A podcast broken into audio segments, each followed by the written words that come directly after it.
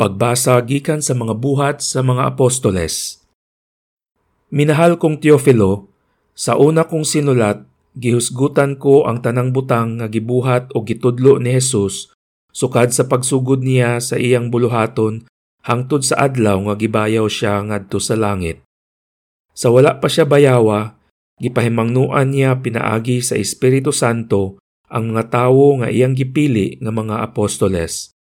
Sulod sa kapatan kaadlaw, human siya mamatay, mipakita siya kanila sa makadaghan sa mga paagi nga nang matuod nga buhi gayud siya.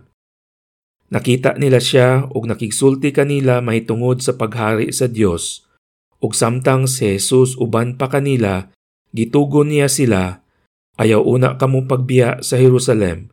Hulatan ninyo ang gasa nga gisaad sa akong amahan, sumala sa gisulti ko kaninyo.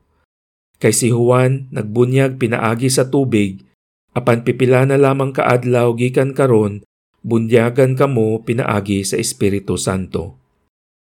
Sa pagkatigom na nila, gipangutana nila si Jesus, Ginoo, ipahiuli mo ba pag-usab ni ining panahona ang gingharian sa Israel?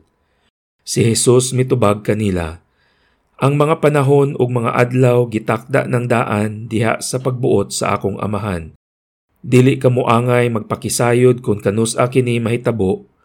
Apan kun mukunsad na kaninyo ang Espiritu Santo, makadawat kamo gahom ug mahimo kamong akong mga saksi sa Jerusalem, sa tibuok Judea ug Samaria ug sa tibuok kalibutan. Human niya isulti kini, gibayaw siya ngadto sa langit samtang nagtan-aw sila kaniya. Unya gisalipdan siya panganod ug wala na nila siya makita. Samtang nagtutok sila sa langit sa pagkayab ni Jesus, may duha ka tawo nga nagbistig puti nga mitungha pagkalit ug mibarog tupad kanila. Miingon sila, mga taga Galilea, nganong nagbarog man kamo dinhi ug nagsigig hangad sa langit. Si Jesus nga gibayaw ngadto sa langit, mubalik sa samang paagi sa iyang pagkayab ngadto sa langit. Pagbasa gikan sa sulat ni San Pablo ngadto sa mga taga-Efeso. Mga igsuon, naghangyo ako sa Dios sa atong Ginoong Heso Kristo, ang gamhanang amahan, nga hatagan unta kamog kaalam ug pagsabot sa mga gipadayag aron kamo hingpit nga makaila kaniya. Naghangyo usab ako nga malamdagan unta ang inyong salabutan aron masayod kamo unsa ang paglaom nga alang niini gitawag kamo ug aron masayran ninyo ang kadagaya sa mga panalangin nga gisaad niya sa iyang balaang katawhan.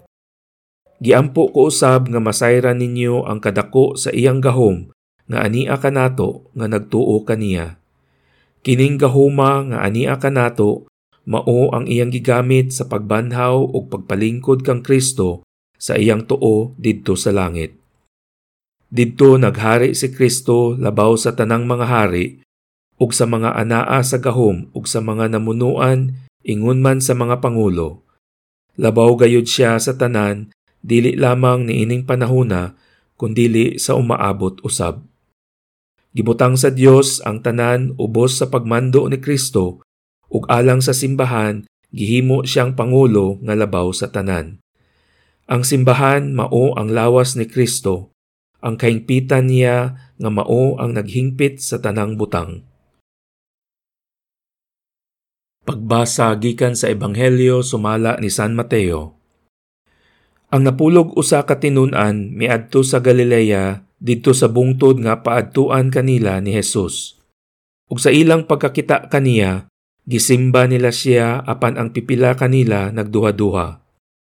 Miduol si Jesus ug miingon kanila, Gihatag kanako ang tanang gahom sa langit ug sa yuta. Tungod niini sa inyong pagpanglakaw Himua nga akong mga tinunan ang tanang katawhan sa tibuok kalibutan. Bunyagi sila sa ngalan sa Amahan, sa Anak ug sa Espiritu Santo. Ug tudloi sila pagtuman sa tanan nga akong gisugo kaninyo. Ug hinumdumi, ako maguban kaninyo sa kanunay hangtod sa katapusan sa kalibutan.